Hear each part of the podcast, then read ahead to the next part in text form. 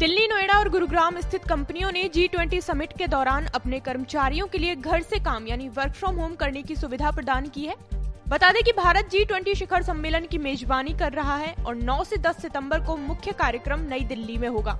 बता दें कि दिल्ली में सभी प्राइवेट और सरकारी ऑफ़िस 8 से 10 सितंबर तक बंद रहेंगे, जबकि नई दिल्ली ज़िले में बैंक और मार्केट समेत कमर्शियल एस्टेब्लिशमेंट तीन दिन बंद रहेंगे।